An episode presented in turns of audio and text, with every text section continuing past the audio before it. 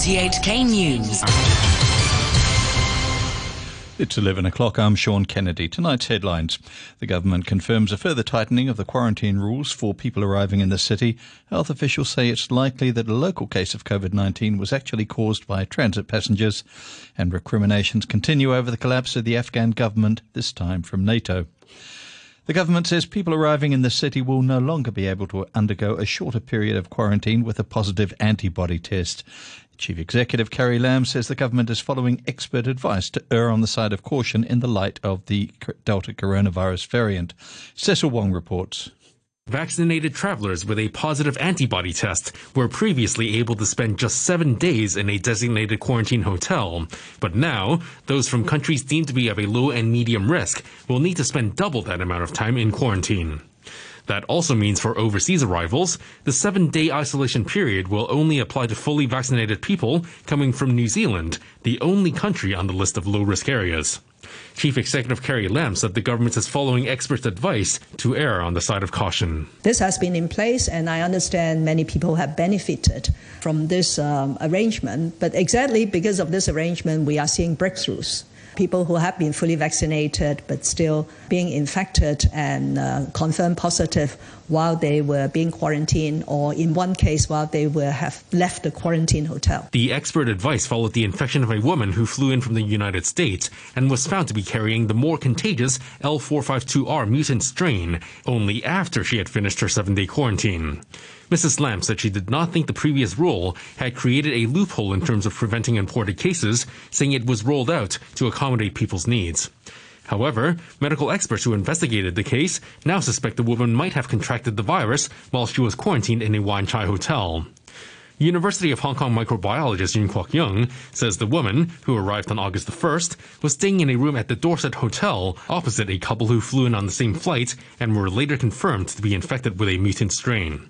Professor Yuen says experts believe that the couple left their hotel room window open when medical staff came to collect specimens. This, he said, made air flow out of the room, contaminating the corridor with the virus and infecting the woman who was staying across the corridor. The couple have opened the windows of the room during the specimen collection, and the door was kept open for around a minute and a half. They did not follow the rule which requires those under quarantine to close their window before opening the room door. When windows are opened, air might flow out from the room. This is very problematic, as air probably contained the Delta variant. After the air flowed to the corridor, the medical staff then went to helper's room to collect a specimen, and her window was not open. Tests we did showed the air in the corridor would flow into her room. Professor Yuen also said ventilation inside the hotel is not good enough to avoid cross infections. He suggested simplifying the procedures for specimen collection to shorten the time that doors were kept open by, for example, skipping repeated identity verification. The microbiologist added that it was unlikely for the woman to have been infected on the plane, even though the couple took the same flight as they were seated far apart. Infectious diseases expert Joseph Chung welcomed the government's decision to tighten quarantine arrangements, saying the move is needed to ward off the Delta variant. I think it's a very uh, important uh, actions, uh, especially we are facing uh, more and more cases uh, surrounding us uh, being Delta variant. So it's a, a very appropriate time for us to adjust the measurements right now. Meanwhile, health officials have reported three new COVID 19 infections today, two of which were imported. The source of the local case involving a 47 year old woman who works as a waitress at one of Cathay Pacific's lounges is unknown. Dr. Chuang Shuk Kwan from the Centre for Health Protection says it's likely that transit passengers infected the woman because the local COVID situation is stable. For all the outbound travelers, um, I understand many of them would have testing before they go out to Hong Kong to, to other places. And even if they do not have testing, the risk of acquiring local infection from Hong Kong community is quite low. So for the transit travelers, because they can come from other places and the epidemic situation in all over the world is very um, severe, mostly. So I think the um, risks for the traveler, uh, transit travelers to pass the illness to her is the highest. You're tuned to RTHK. The time is five minutes past 11. A team of University of Hong Kong researchers say their latest study has shown that the Sinovac jab could lead to an increased risk of Bell's palsy, a type of facial paralysis, but concluded that the benefit of the jab still outweighs the risks. Violet Wong reports. In an online article recently published by The Lancet, the researchers said there was an average of 4.8 cases of Bell's palsy for every 100,000 people who got the first shot of the mainland made vaccine, while that figure stands at 2 per 100,000 for the BioNTech shot. They arrived at the findings after comparing 28 confirmed cases of Bell's palsy among 452,000 people who received one Sinovac shot and 16 cases among 537,000 people who were inoculated with BioNTech in the past 42 days against background statistics. In conclusion, they said the study showed an overall increased risk of Bell's palsy after Sinovac vaccination, but not BioNTech. But the researchers stressed that the condition is a rare adverse event they added that in general, more than 90% of the cases not specific to COVID vaccines can be resolved within nine months following prompt treatment. The beneficial and protective effects of the inactivated COVID 19 vaccine far outweigh the risk of this generally self limiting adverse event, the report said. Chief Executive Carrie Lam has warned that the government may cut ties with the Law Society as it did with the Professional Teachers Union if it puts politics above professionalism. As Francis Sitt reports, the CE also said it was biased for foreign politicians and media to say freedom is being suppressed in Hong Kong. Carrie Lam's comments follow similar warnings from the People's Daily ahead of an election this month for five seats on the Law Society's council. Speaking ahead of the weekly EXCO meeting, Mrs. Lam said there are many civic, professional, and student groups in Hong Kong, but all of them should operate in accordance with their principles and the law.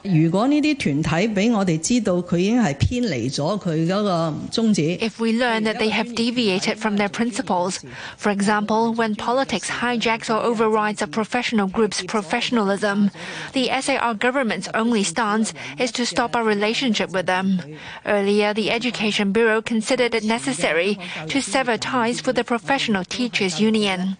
In future, if other professional groups, including the Law Society, which has been talked about a lot in recent days, puts politics above their legal profession, the SAR government will also consider cutting ties with it. She noted that the Law Society is empowered to recommend members for bodies like the Judicial Officers Recommendation Commission, and the government often consults it over important legal matters. Our relationship with the Law Society runs deep, since it is an important legal organization in Hong Kong. But if it becomes a politicized body, we need to review these ties. Mrs. Lam said the government has learned in the past two years that without the protection of the national security law, Hong Kong could become a bridgehead to harm the SAR administration and national security. The CE said the government has since realized the true nature of many groups that it was willing to interact with and respected in the past. She added it was very biased for foreign politicians or media to say the disbandment of the Civil Human Rights Front was the result of suppression from the authorities.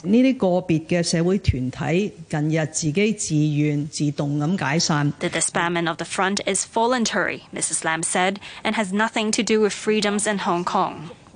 Without naming names, she said many groups had willfully touched the red line in the past, and they really have no choice but to disband now. And she warned that any groups that violate the law will still face liability, even if they're dissolved. In a written response, the president of the Law Society, Melissa Pang, said the group has remained politically neutral in its role as a bridge between solicitors and the administration. The first person convicted of the national security law in Hong Kong, Tong Ying Kit, has filed an appeal against the verdict and his nine year jail sentence. Last month, three national security judges found him guilty of terrorism and inciting secession for driving a motorbike into a group of police officers while carrying a Liberate Hong Kong protest flag on July 1st last year. Three activists charged over their alleged involvement in a banned protest held on July 1st last year have indicated to the district court that they'll plead guilty. Jimmy Choi reports. Tan Kin Sheng and Tang Sai Lai from the League of Social Democrats and former district councillor Choi Chi Kin face charges including organizing and taking part in the rally that took place a day after the national security law came into force and inciting others to join it. Citing risks to public health and the potential for violence, police banned the annual march planned by the now disbanded Civil Human Rights Front. Thousands turned up that day despite the ban, and 370 people were arrested. Judge Amanda Woodcock adjourned the hearing to October the 7th and 8th, when the trio are expected to enter pleas officially. Five others are jointly charged in the case. They are Figo Chan of the Civil Human Rights Front, former lawmakers Chu Hoi Dick, Wu Chi Wai, and Lan Kwok Hong, and District Councillor Chang Wing Tai. The city's only delegate to the country's top legislature, Tam Yiu Chung, says a resolution on adding the anti sanctions law to Annex 3 of the Basic Law is expected to pass on Friday. He was speaking on the first day of a meeting of the National People's Congress Standing Committee in Beijing. Mr. Tam says the resolution's wording is simple and members won't be discussing when Hong Kong must legislate by way of local legislation and how exactly the law will be enforced here.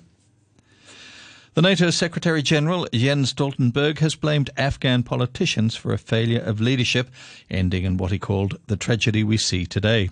Speaking in Brussels, Mr. Stoltenberg said that when NATO allies backed the plans for military withdrawal, they knew the risk of the Taliban returning, but they were surprised by the speed of the collapse.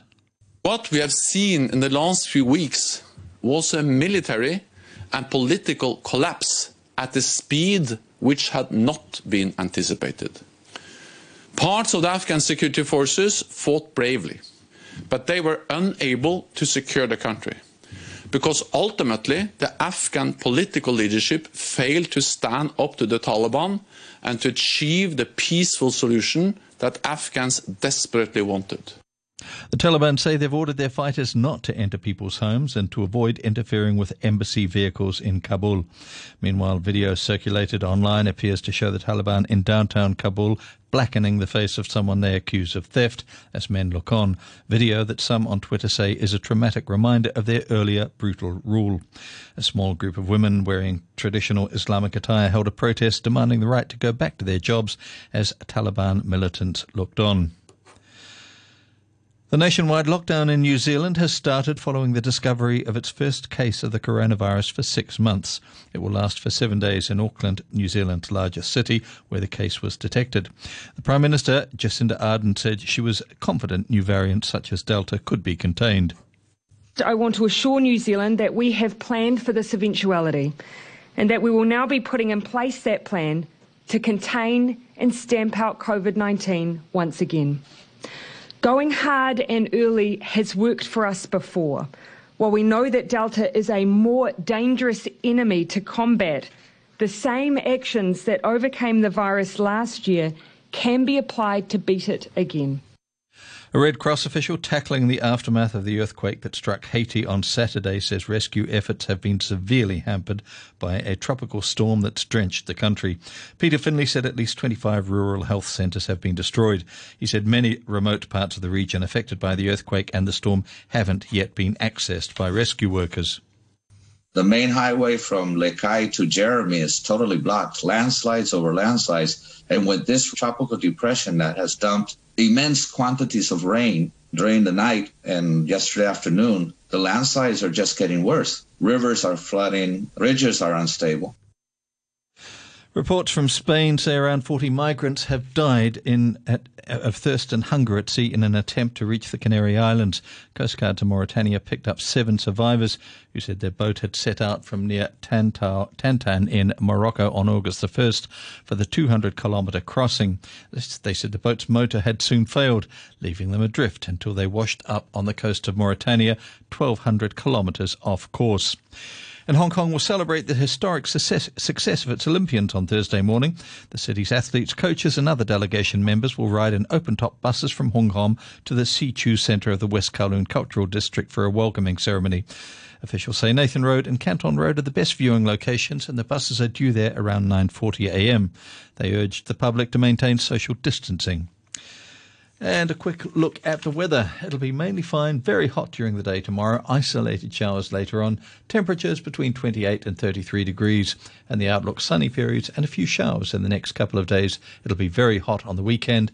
Very hot weather warning is in force. Currently it's 29 degrees Celsius. The relative humidity is 84%. The news from RTHK.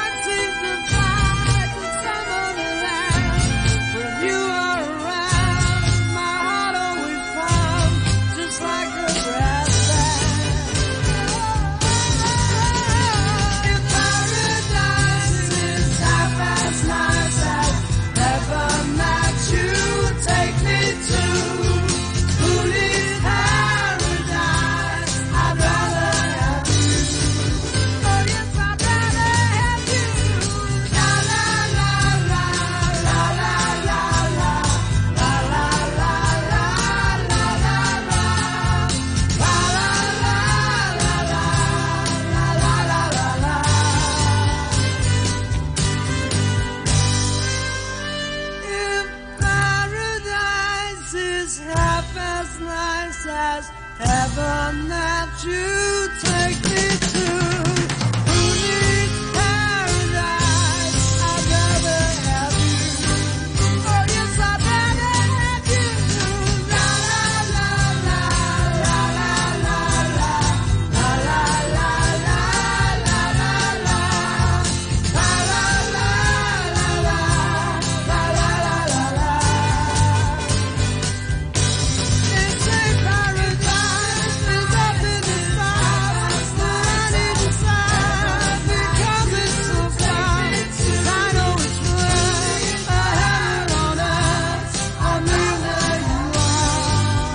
massive hit back in the mid to late 60s.